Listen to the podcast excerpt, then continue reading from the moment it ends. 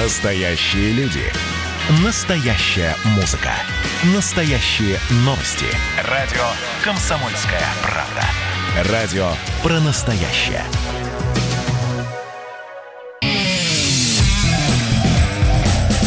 Отдельная тема. С Олегом Кашиным. Всем привет, я Олег Кашин, в московской студии Эдвард Чесноков, и, наверное, душой мы в Бейруте. И вот, Эдвард, не знаю, видели вы первые сообщения или нет, когда наши друзья из э, издания База написали о складе пиротехники и добавили, что вау, это самый большой фейерверк в истории, как будто бы люди, не только база, конечно, многие себя уговаривают, что это такое локальное, случайное ЧП, техника безопасности, ничего политического, хотя чем больше времени проходит, больше минут, тем больше ясности, что никакая это не пиротехника, никакая не случайность. Да, Ребят, это так считаете, прекрасно, что у каждого из нас есть знакомый опер из 90-х в Бейруте. Ну, естественно, у, у каждого из нас есть знакомый опер везде, и пока мы будем об этом говорить, если будем все-таки, давайте иметь в виду, что, говоря Бейрут, мы другой половиной сердца думаем о Минске, потому что отвлекаться от происходящего в братской, по-настоящему братской Белоруссии, сейчас не время совершенно, даже если падают метеориты и камни с неба и все на свете. Поэтому давайте по Бейруту очень кратко пройдемся. Вот уже в конспирологических телеграм-каналах пишут, что якобы недалеко у эпицентра взрыва было пришвартовано судно «Меростар», которое прибыло в Бейрут незадолго до взрыва из Мариуполя, канал «Экстраваганца» сообщает. То есть, разумеется, колоссальное количество какой-то безумной конспирологии, но мы наверное, хотим, чтобы наша Россия все-таки себя показала с лучшей стороны, потому что мы помним, как во время землетрясения на Сицилии 110 лет назад наши моряки спасали итальянцев, которые до сих пор этого помнят. У нас там, на минутку, рядом порт Тартус, и рядом же военная база и аэродром Хмеймим, который можно использовать как аэродром подскока. Давайте туда доставим гуманитарную помощь, чтобы Россия все-таки ассоциировалась не только с мрачными вежливыми людьми, но и с красивой добротой, с красными Эдвард, крестами вы и имеете в виду, Вы имеете в виду отряды МЧС, которых так не хватает, когда паводки, какие-то землетрясения, пожары и все такое? Да, безусловно, или... у нас есть э, специальные отряды, у нас э, развернуты самолеты, которые в любой момент готовы вылететь в любую точку мира. Я вот на полном серьезе, я считаю, что мы должны помочь Ливану, потому что, вы знаете вообще, какое население Ливана? У них 10 лет назад было население 4 миллиона, Сейчас официально 6, неофициально 7. Полтора миллиона то есть больше четверти населения – это сирийские беженцы. Там чудовищная ситуация, там э, экономика летит в пропасть, потому что ни одна страна не может содержать население, 25% из которого это сирийские беженцы, которых надо кормить. И там сейчас может произойти что угодно. Да, прекрасно. И даже в таком пересказе ваша история в вашем изложении звучит так, что, конечно, не спасатели и не красные кресты туда поедут, а те как раз туристы с автоматами или, там, не знаю, музыкальными инструментами, поскольку речь идет о композиторе, да, известном немецком, которые да. уже работают в Сирии. И, в общем, вы говорите, мрачные, мрачные, вежливые люди. Ну да, от России ждать сегодня логичнее именно мрачных, вежливых людей, а эти игры в пиар с МЧСом, на самом деле, вот давайте еще раз воспользовавшись этим печальным поводом, скажем, что если МЧС нам нужно только для того, чтобы продвигать позитивный образ России, давайте передоверим это Евгению Примакову и его ведомству Россотрудничеству, да, а бессмысленную, дурацкую, абсолютно избыточную контору, где генералов больше, чем в армии, давайте распустим, ликвидируем и отправим охранника Путина Зиничева на покой, потому что МЧС бессмысленная структура, ненужная структура и не работающая структура. Кстати, завести специальное подразделения при Россотрудничестве э, – это очень хорошая идея. Знаете, э, такие боевые в красивых голубых мундирах, на голубых вертолетах, такие волшебники. Э, где-нибудь беда, они прилетают и раздают пакеты с российским рисом и хлебом от Германа Стерлигова. Вот кроме шуток. Ну, кроме шуток, действительно, все-таки а, фантазировать, фантазировать мы с вами можем о чем угодно, а на практике у нас есть только частные военные компании, которые, если продолжать эту логику про еду, могут раздавать школьные завтраки от компании «Конкорд» Евгения Пригожина, которые в Москве, по слухам, не пользуются популярностью у школьников и родителей. Ну вот если говорить о тех сотнях и тысячах людей, которых спасли МЧСовцы, реально спасли, вынули из завалов после всевозможных землетрясений и в России, и в других странах, то вот я не был бы столь ироничным, Олег Владимирович. Да нет, на самом деле я тут наблюдал не раз МЧСников на месте наводнений, там, пожаров и так далее, где главный удар на себя принимают все-таки волонтеры, а эти люди скорее символизируют присутствие государства. Ну и тоже, если говорить об экспорте, вы вспомнили про Сицилию, я вспоминал про Фукусиму, когда действительно к месту аварии на атомной станции прибыл бравый отряд российских спасателей, который по всем рассказам э, ходил по берегу и наблюдал, потому что, естественно, для работы в этих условиях у них них не было ни возможности, ни квалификации, хотя потом, как вы помните, Федор Бондарчук в своей легендарной кинокартине «Сталинград» использовал образ русского спасателя на, на месте аварии на Фукусиме атомной станции, да, использовал образ для того, чтобы перекинуть мостик в военный Сталинград. Тоже польза, конечно же. А когда русские солдаты шли по северной Италии, так же, как 110 лет назад они, русские моряки, шли по южной Сицилии, знаете, вот я испытал гордость. Я гордость испытал. Это когда, вы имеете в виду, когда... Ну, в апреле был, сего года. Когда, когда был ковид, да. да, да.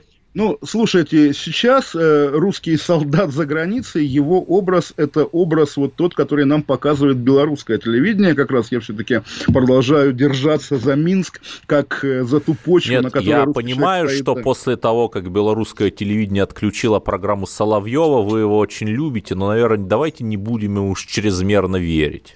Ну ладно, ладно, оно отключило еще 60, 60 минут, э, чего им, конечно, никогда не прощу. Вот, но тем не менее, по-моему, никто не отрицает, что те задержанные граждане России, находящиеся в Минске, это люди из плюс-минус тех структур, которые в прессе принято называть частными военными компаниями. Так сегодня выглядит русский солдат, который без погон, без знаков отличия, без военного билета, а зато с э, какими-то деньгами, выданными на расходы и загадочной целью, которую он сам скрывает. Ну, в общем, тоже такой такой новый стиль Нет, жизни, который нужно... Может быть, не знает, его же кто-то нанимает, а наниматель не говорит цели, говорит, вот тебе аванс, вот вылетай туда-то. И человек идет, как ослик ну, за ну, морковкой.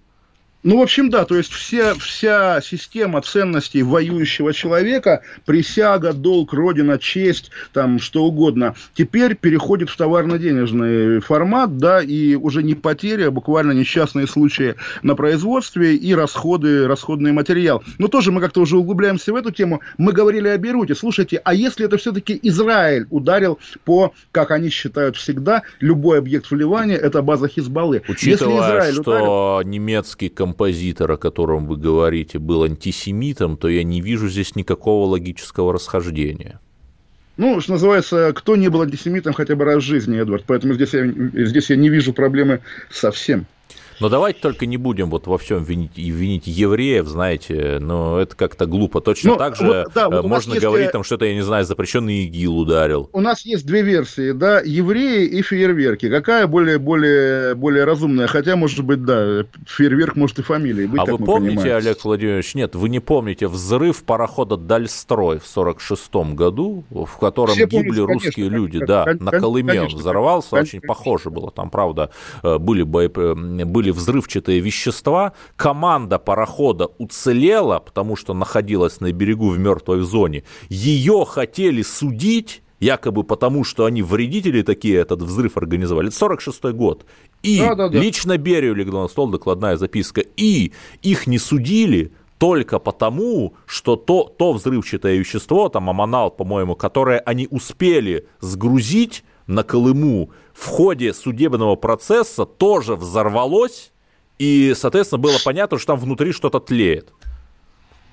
Ну, что-то, ну, Эдвард, вы часто, да, часто на, на, на, на, Берию, на Берию ссылаетесь как на положительный образ. Давайте не будем, не будем этого делать. Берия зло, Берия зло, а то, что происходит на Ближнем Востоке, там добра, в общем, нет никакого. И когда мы видим эту картинку, ты понимаешь, да, что всегда, всегда, вот наступает август, мы ждем эксцессов, о, Ближний Восток забыли. Как только он вылетает из головы, там постоянно что-нибудь а происходит. Последний раз да. там не зло было, когда действовало императорское палестинское общество в конце XIX века, и русские паломники через Одессу и Константинополь ехали туда, ехали туда, на святую землю. Послушайте, а я знаю, как прекратить эти бесконечные войны на Ближнем Востоке. Давайте его, как э, в книжке «Третья империя», объявим русской российской территории, нашими Палестинами, нашей Святой Землей. Тогда евреи не будут обижаться, арабы на, не будут на обижаться. На современном языке это, Будет опять же, значит, красивый объявим, объявим, русский объявим, сапог объявим союзным государством, да, ну, как да, говорят. Да, Теперь, да, ну, вот, Ш- Ш- так... 16-я республика СССР. Вы тоже так, Эдвард, ссылаетесь на императорское палестинское общество как на сущность как из на прошлого. истину в последней инстанции, я понимаю. А, предпоследней, потому что в последней это нынешняя итерация, как бы, или инкарнация, да, этого ведомства, которое возглавляет Сергей Степашин. Давайте отдадим Ближний Восток Сергею Степашину и посмотрим, как, отре- как отреагирует на это Ближний Восток. Я думаю, что все хорошо будет. Все-таки давайте мы в следующем блоке обязательно вернемся к Белоруссии, но пока я хочу еще раз повторить. Мы русские журналисты. У нас есть обязанность говорить стране не только какую-то критику, но и критикуя предлагать. Вот мы предлагаем, чтобы Россия добром, милосердием и своей гуманитарной Эдуард, помощью вмешалась в Бейрут. Это вы предлагаете, я не настолько романтик, а мы вернемся через пару минут и будем говорить... Но вы с этим не спорите, заметьте. Я возражаю, скажем так, но не наверное. Отдельная тема с Олегом Кашиным. Георгий Бофт политолог, журналист, магистр Колумбийского университета, обладатель премии «Золотое перо России» и ведущий радио «Комсомольская правда». Авторскую программу Георгия Георгиевича «Бофт знает». Слушайте каждый четверг в 17.00 по московскому времени. А что такое деньги по сравнению с большой геополитикой? Мы денег тут не считаем. Отдельная тема с Олегом Кашиным. Олег Кашин, Эдвард Чесноков. Мы сегодня, конечно, все вместе слушали послание президента Лукашенко Национальному собранию и гражданам Белоруссии. Мы видели этого постаревшего, потеющего, бледного старика, в котором очень трудно узнать того харизматика из 90-х нулевых, о котором мы говорили всю последнюю неделю. В общем, что это, Эдвард? Агония или человек затаился перед прыжком? Я склоняюсь все-таки к агонии. Как бы жутко это не звучало, потому что, ну, все-таки настолько, настолько слом сломленного Лукашенко действительно я не помню за все 26 лет. Это действительно не тот человек, который был раньше. Это объявление войны. Это объявление фюрер, войны. Это фюрер в Федерация. бункере, отчаянно ожидающий армию Венка, которой не будет. Это человек, который прямо спозиционировал себя врагом. И сегодня, с настоящего момента, любые люди, любые бараны из наших структур, которые что-то будут блеять про последнего союзника, братские отношения, не с народом, а с режимом, любые эти люди – это агенты, работающие на врага, и и принимать решения в отношении этих людей нужно по законам военного времени. Я просто хочу привести две цифры. Я видел эти цифры, глядя в глаза этого человека. Чехия. Количество случаев коронавируса 17 100. Количество смертей 383. Белоруссия с такой же, почти таким же количеством населения, которое проводило по воле этого человека ковид-диссидентскую политику, количество случаев коронавируса 68 тысяч, количество смертей 574. При этом понятно, что официальная статистика занижает количество смертей. Понимаете, вот эти 574 смерти на совести человека, который нам только что грозил там пожаром во Владивостоке. Эдвард, давайте вернемся немножко вот к вашему тезису о том, что любой, кто будет называть Лукашенко другом, партнером и так далее, предателя, с которым можно будет говорить по законам военного времени, на самом деле почти слова об этом написала сегодня уже Мария Захарова, и, в принципе, представить себе от, не о том, что по законам военного времени, а о том, что Лукашенко партнер и друг, а о том, что он партнер и друг, еще, я думаю, не раз скажет тот же Владимир Путин. То есть, если мы представляем себе Майдан в Минске, когда сторонники Тихановской свергают Лукашенко, в общем, можно догадаться, на чьей стороне будут симпатии и публичные симпатии официальной России. Поэтому, конечно же, он по факту последний союзник, даже если он себе позволяет вот такие вот вещи вещи. Как пишут мои читатели, да, российский посол в Минске уже вчера должен был ворваться в конуру Лукашенко, открыть дверь ногой и, и поинтересоваться, что этот папуас себе позволяет. Но понятно, что этого не будет никогда, и понятно, что братскость, вот та фальшивая братскость, в ущерб России братскость, ее источник находится Такая в Москве. Капитулянская находится... братскость. Капитулянская да. братскость, да. При этом на этом, я исключительно на этом понял, на да. этом держится вся российская угу. внешняя политика, да. особенно почему-то по отношению к ближайшим соседям. Так и Может... внутренняя по отношению к нацреспубликам. Давайте уж называть Да, вещи да, своими конечно. именами. Да, простите, что я вас перебил, Олег Владимирович, но смотрите, я с необычайной ясностью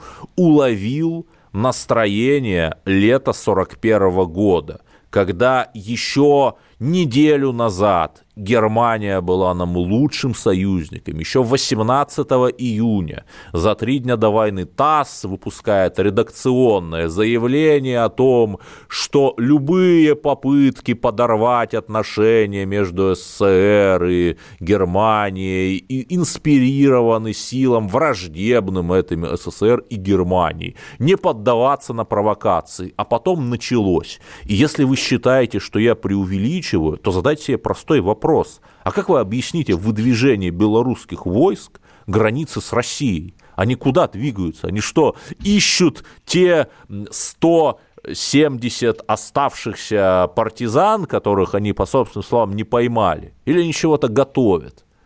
Но вы знаете, Эдвард, все-таки вы как так лихо увязываете Лукашенко с Гитлером, а белорусский народ с немецким народом, с Немецкий нашим истори... народ был порабощен. Гитлером. Это да, Герма, Германскую империю. Вы как-то, ну, собственно, действительно братские, настоящие братские, часть нашего, по сути, народа, приравниваете к тому народу, с которым мы действительно веками воевали. Это такая история, на самом деле, о славянском братстве, как, как его Россия понимает и как она от него огребает. Я сегодня вспоминал эту цитату из высочайшего манифеста. Давайте я прочитаю один абзац. Да, Мне да. очень нравится, как поэзия буквально. «С горечью встретит русский народ предательство столь близкое ему до последних дней Болгарии и с тяжким сердцем обнажает против нее меч, предоставляя судьбу изменников славянства справедливой каре Божьей. Вы этого Подождите, хотите, это из Эдвард? дневника писателя Достоевского?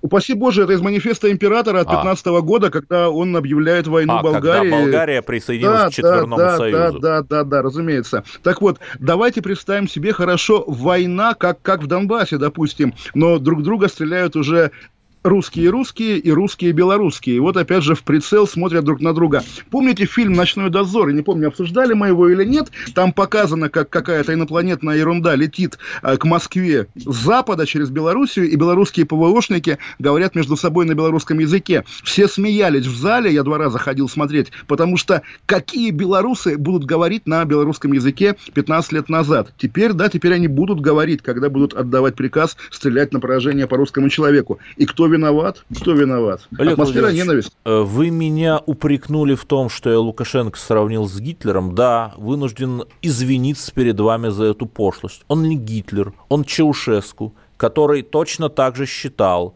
что всех переиграл, заключив геополитический союз с Китаем в 1989 году, который точно так же считал, что армия и спецслужбы за него, который точно так же считал, что народ, которому дают свет по 4 часа в сутки, его боготворит, и который, самое главное, считал себя вечным, великим и бессмертным. А Вот судьба вы на- рассудила иначе. Чаушеску это тоже такой закон Годвина Да. на российских реалиях. Я помню, как Георгий Буос, тогда функционер партии Блока Отечество Вся Россия, обещал судьбу Чаушеску Борису Николаевичу Ельцину. Вы напомнили про альянс с Китаем. Интересно, камера сегодня выхватывала в зале, Посла. где половина посла Китая Цуй Цимина. И просто забавно, что он, вы знаете, да, что закончил. Да, Уханьский Пед... университет он закончил. Уханьский, да, пединститут, то есть он буквально привез коронавирус в коронавирусную республику Беларусь. И, в общем, может быть, в этом весь секрет. Когда начиналась эпидемия, Лукашенко его спросил, ты же оттуда боятся? А тот говорит, да, не бойся. Почему нет? Я в такие вещи верю. Я не знаю, я не знаю. Я хочу только одного, чтобы мы наконец-то сформулировали нашу официальную позицию по Белоруссии. Вы Я знаете, хочу... вот сегодня, Эдвард, да. да, мы видели с вами пост нового красначальника Россотрудничества Евгения Примакова, который как будто бы вы писали, или, по крайней мере, наша коллега и знакомая Надана Фридрихсон, которая стала пресс-секретарем Россотрудничества. Такой имперский агрессивный пост, частная позиция да, добрый Евгения пост, Примакова. На самом деле. Ну, как добрый, по российским меркам очень такой прорывный. Но я прекрасно понимаю, что вот пост опубликован, и завтра тот же Евгений Примаков получит буквально по рукам и из МИДа, из администрации президента, из откуда угодно. Да не потому знаю, что, может эй, быть, он э, утром по рукам получит от одной башни, а вечером орден с закрытым указом секретным от другой башни. А, Никто ж не знает. Да, понимаете, вот представьте, как эти разнообразные башни, если вы говорите, что нас ждет война, как эти башни будут вести войну, когда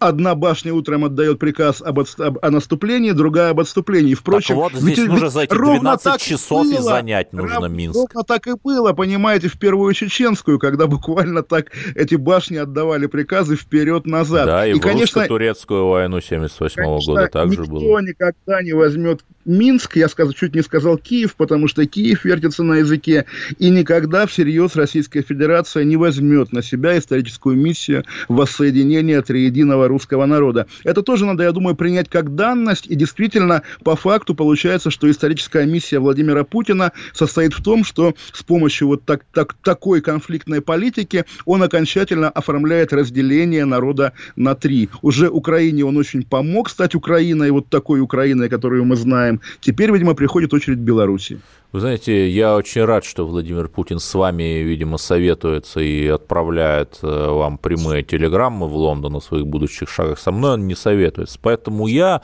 примусь за свое любимое дело. Расскажу о деньгах и схемах. Ведь это интересно всем.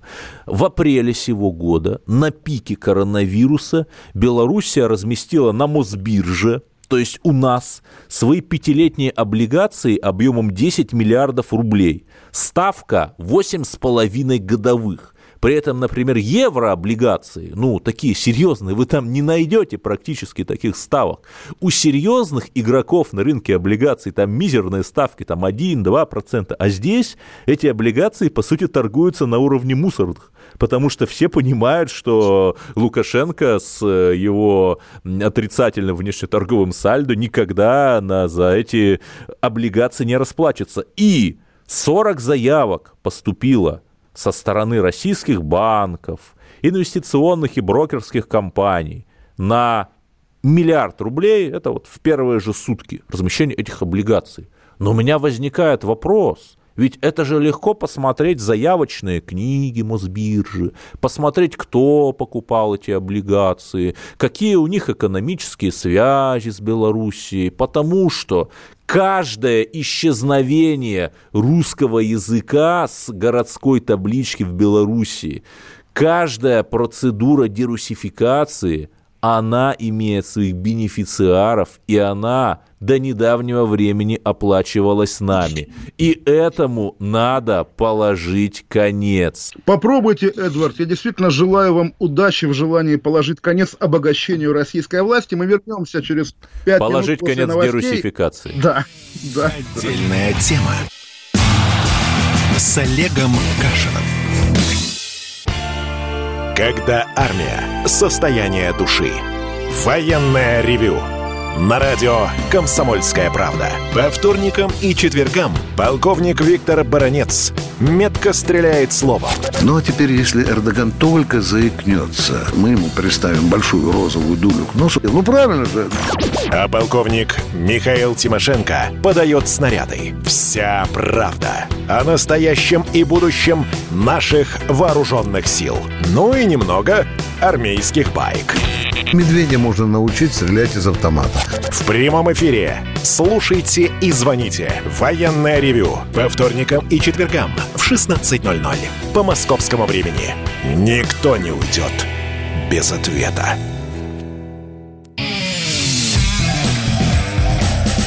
Отдельная тема. С Олегом Кашиным. Олег Кашин, Эдвард Чесноков. Продолжаем программу «Отдельная тема». И сейчас к делу Ивана Голунова. Ну, не то, что интересный поворот, ожидаемый поворот. Хотя, в общем, публично поворота нет. Агентство «Интерфакс» ссылается на источник и сообщает, что в деле Голунова, мы помним, как журналисту издания «Медуза» подбросили наркотики прошлым летом. Так вот, в деле Голунова нет заказчика. Оперативники полицейские подбросили ему наркотики сами, желая получить повышение по службе или какие-то премии. Ну и, очевидно, просто случайно случайным прохожим, который подвернулся им под руку, оказался Голунов. Уже в РБК корреспондент ТВ «Медуза» Иван Голунов дает комментарий и говорит, что пока не в курсе, ничего не знает. Адвокат Голунова Сергей Бадамшин призывает не торопиться. Но, в общем, очевидно, что эти люди просто пытаются немножко смазать пафос от этой, от этой очень скандальной, как мне кажется, новости, поскольку действительно мы наблюдаем уже не первый месяц, как и Иван Голунов, и его защита фактически признают, что те люди, которых они сами называли заказчиками дела Голунова в прошлом году, теперь, теперь, собственно, выходят из дела, ФСБ ни при чем, кладбищенская мафия ни при чем, и тоже вот я искал цитату, естественно, нашел ее у Навального, потому что это, ну, прямо скажем, позорная цитата Ивана Голунова, когда он говорит, что в ответ на вопрос, связывает ли он свое задержание с этими людьми, то есть с кладбищенским бизнесом, он говорит, после всех этих событий была проведена большая работа, мне стали известны дополнительные подробности, и я понял, что вся история началась еще до ритуального бизнеса и до того, как люди узнали об этом, что я пишу. В общем, как бы человек отказывается, по сути, от того, чтобы наказывать тех людей, которые, которые пытались его посадить в тюрьму. И это, ну, действительно провал какой-то. Эдвард, вы как считаете, я драматизирую?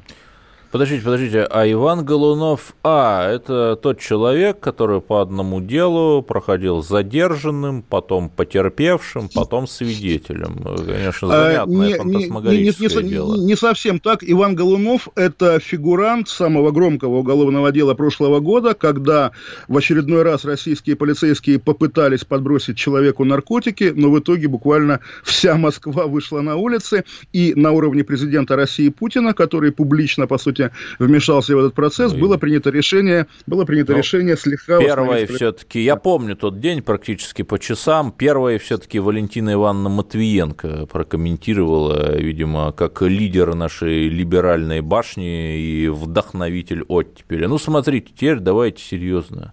Я не знаю, какие договоренности неформальные были у Голунова и тех, кто его выпускали. Я не верю в то, что его могли как-то случайно, походя, проходя по улице, задержать. Безусловно, конвейер фабрикации дел, он существует.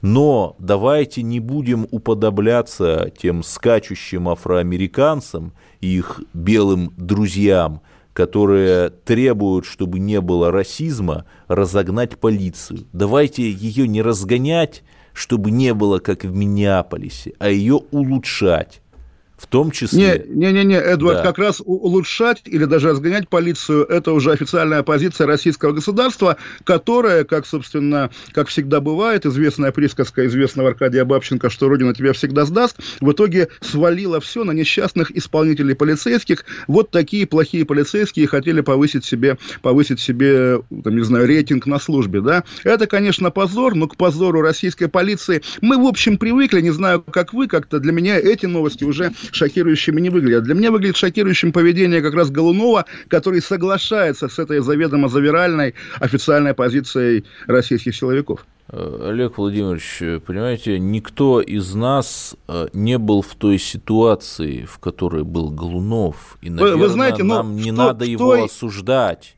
Как, как раз понимаете, поскольку, ну, понятно, не в той, наверное, да, но все-таки коллизия заказчик-исполнитель была немножко в моей жизни, когда было покушение, я тоже, наверное, мог сказать, да, я понимаю, что вот эти люди с арматурой на меня напали как бы сами по себе, а что Андрей Анатольевич Турчак, уважаемый, имел к ним отношение, нет, я в это не верю. Я так говорить не стал, правда, мне пришлось ради этого переместиться за границу. Я понимаю, наверное, что Ивану Голунову с его профессией не хочется уезжать за границу жить, наверное, потому что журналисту, пишущему о коррупции в Москве, наверное, неудобно было бы работать из-за границы. Да, на радио я, «Свобода» я так... будет работать хуже, чем в «Медузе». Да, да, да, разуме... разумеется. Но, но я также не могу сказать, что вот за последний год мы наблюдали какие-то серьезные расследовательские успехи Ивана Голунова. Я думаю, я уверен, что возможности работать он лишен уже сейчас, и терять ему, в общем, нечего. Более того, если он хлопнет дверью и скажет, «Медуза, да, меня выпустила, спасибо, договорилась, но это не значит, что я должен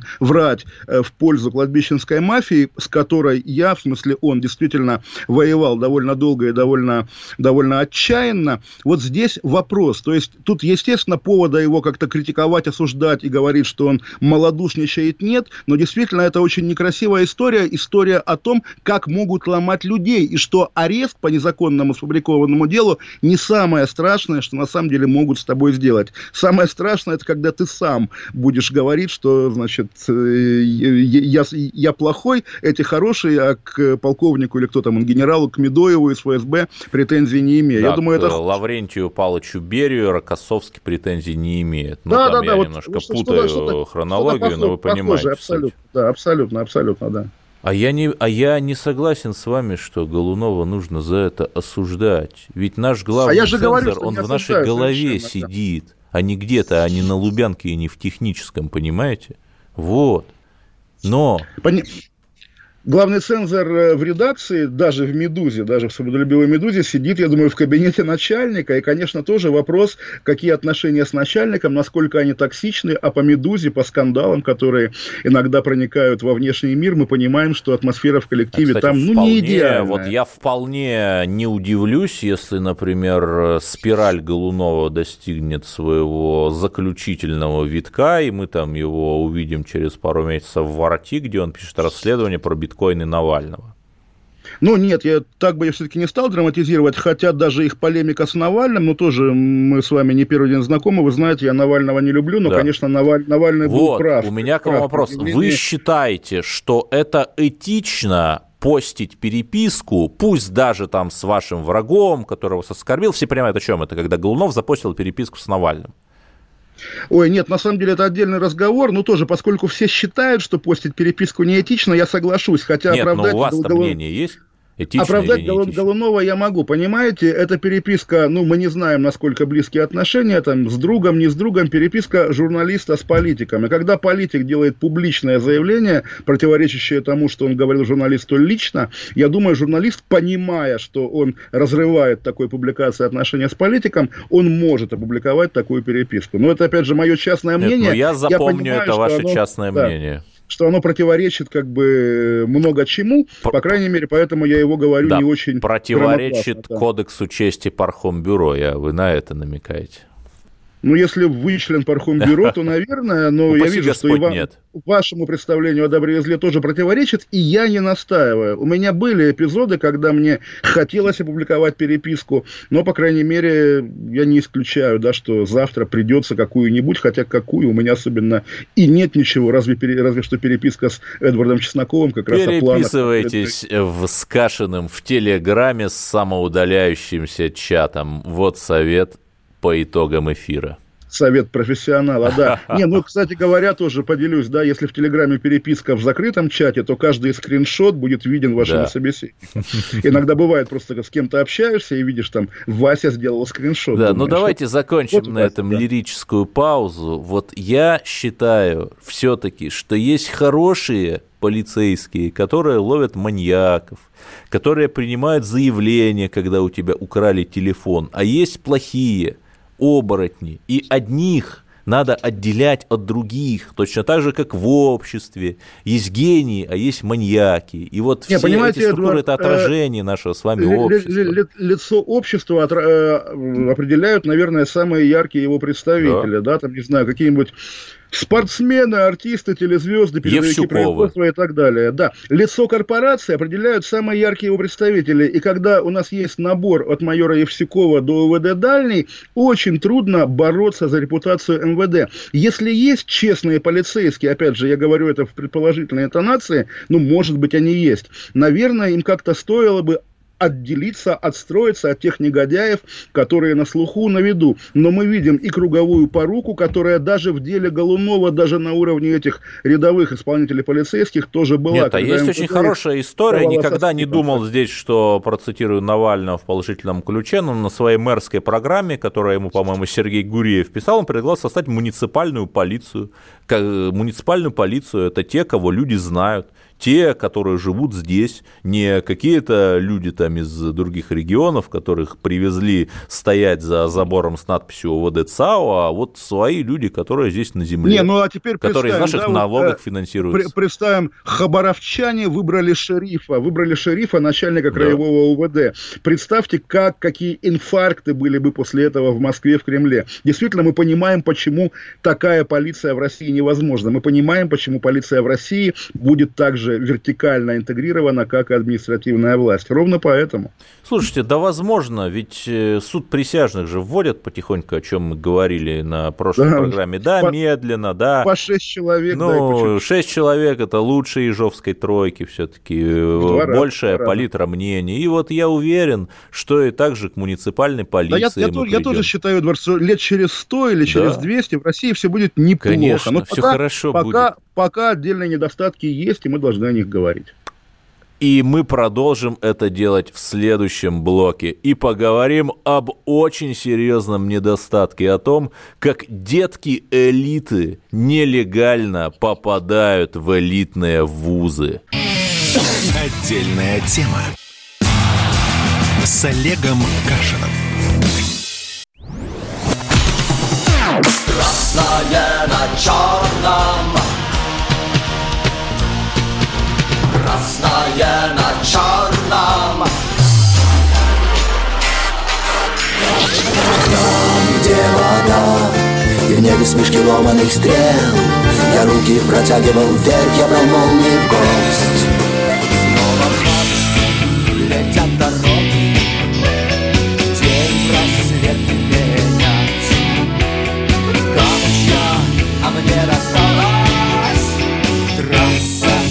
Е-95 Опять игра, опять кино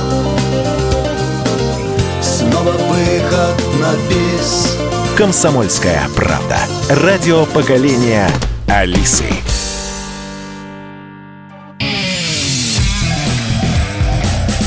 Отдельная тема с Олегом Кашином.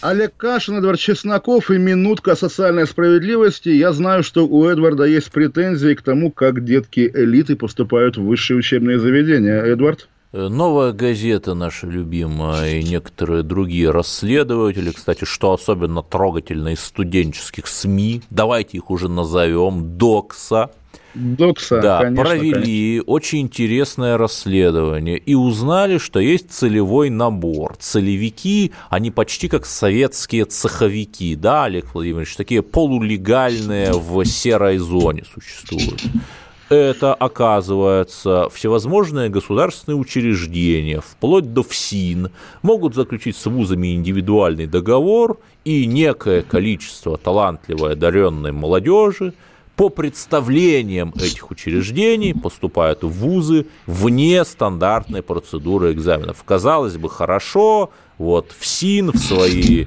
э, учреждения получит э, большое количество там политологов, э, журналистов-международников, ветеринаров и так далее, и так далее, но что-то почему-то пошло не так. Что-то пошло не так, вы имеете в виду, что почему-то по этому призыву стали поступать не талантливые да. дети, а дети, собственно, руководители тех организаций, которые получают квоты. Ну, самое э, оптимистичное, что не руководители, а какого-то второго, третьего департамента, четвертого стал начальника, там какой-то советник президента, который с 16 -го года уволен, и еще журналисты-расследователи из «Новой» проанализировали 3000 спи- э, 3000 фамилий этих списков. Но только 100 с небольшим, то есть 3% людей оказались вот из этих вот блатных деток. Олег Владимирович, вы как думаете, 3% это допустимая доля брака или все-таки нет? Я считаю, допустимая доля брака, более того, сравнивая с опытом этнических квот для национальных республик, которые были в нулевые, если помните, там всякие эксцессы были, вроде перестрелок в Академии Маймонида, да, когда да, да, да. изучать еврейскую культуру почему-то любили поступать юноши из Чеченской республики. Я считаю, что вот для этого среднего чиновничества такого рода карьерная форточка вполне неплохая. Пускай будут, конечно же, это что же, понимаете, по крайней мере, разрушение других монополий, когда несменяемые там дети, внуки профессоров или каких-то около профессоров тоже поступают, в общем, будучи какими угодно неталантливыми молодыми людьми, но из хороших семей. Нормальная дифференциация, дифференциация номенклатуры и превращение ее в более массовый социальный слой – это неплохо. Любая легализация того, что есть и так на самом деле, тоже благо. Поэтому я как раз сторонник такого рода мер, хотя, конечно, со стороны они могут выглядеть довольно дико. Да, при этом я помню, был такой Московский государственный открытый университет МГУ в районе Алексеевска, и вот один из его представителей тогда, в середине нулевых, мне рассказывал, что вот по тем э, самым квотникам они регулярно вызывали спецназ, потому что вот эти вот молодые По тем люди самым э, начинали, да, да, да, начинали да, выяснять просто... там, кто круче Кант или Гегель, и вот это все э, происходило. Уни- университет, по-моему, который вы имеете в виду, он теперь имени Черномырдина, если не ну, ошибаюсь, да, от, да, от, да. открытый на проспекте Мира где-то, да. да так да. вот, и я действительно считаю, что если вместо тех парней на Каенах, к которым приезжает спецназ, будут учиться, ну, не знаю, дети там начальника департамента промышленности Калининградской да, такого, области. как бывший министр министр природных ресурсов Карачаева-Черкесии Джашарбек Узденов.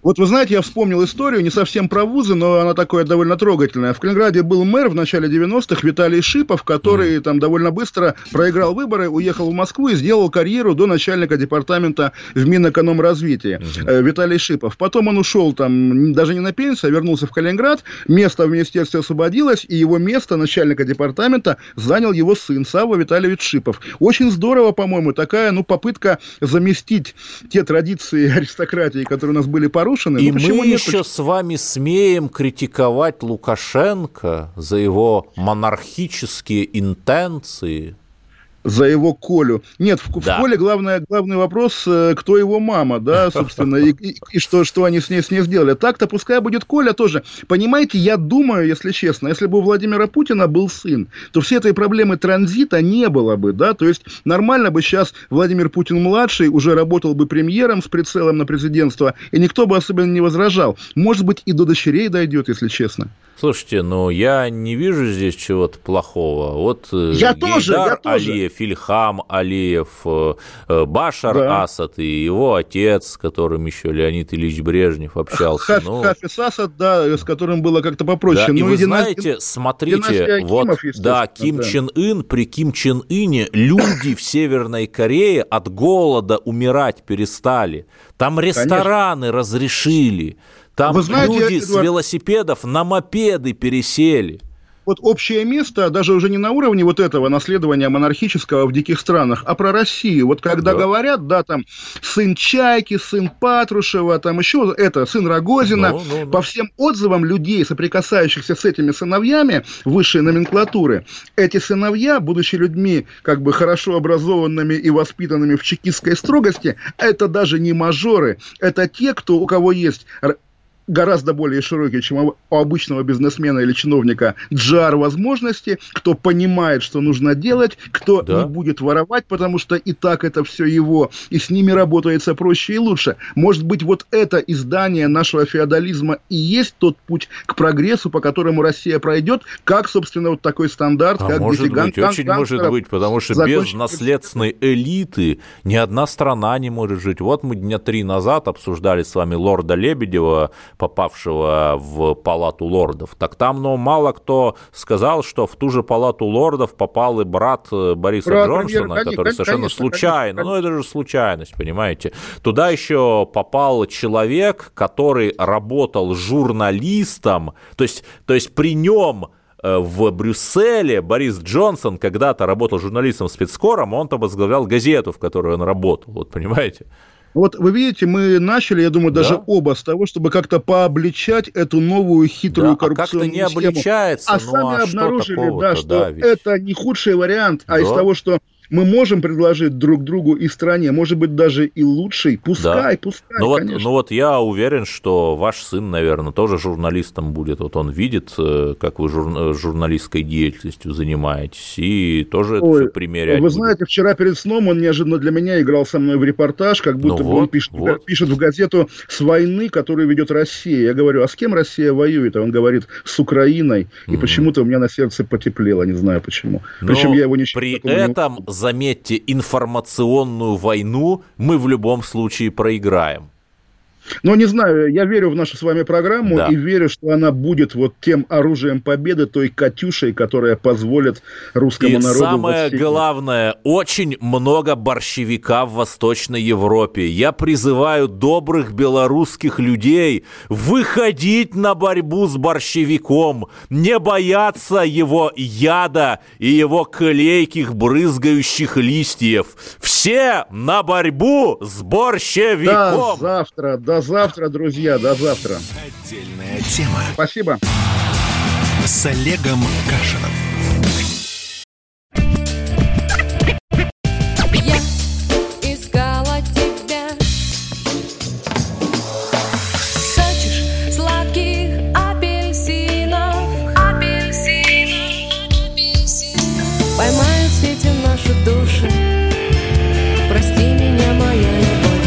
«Комсомольская правда».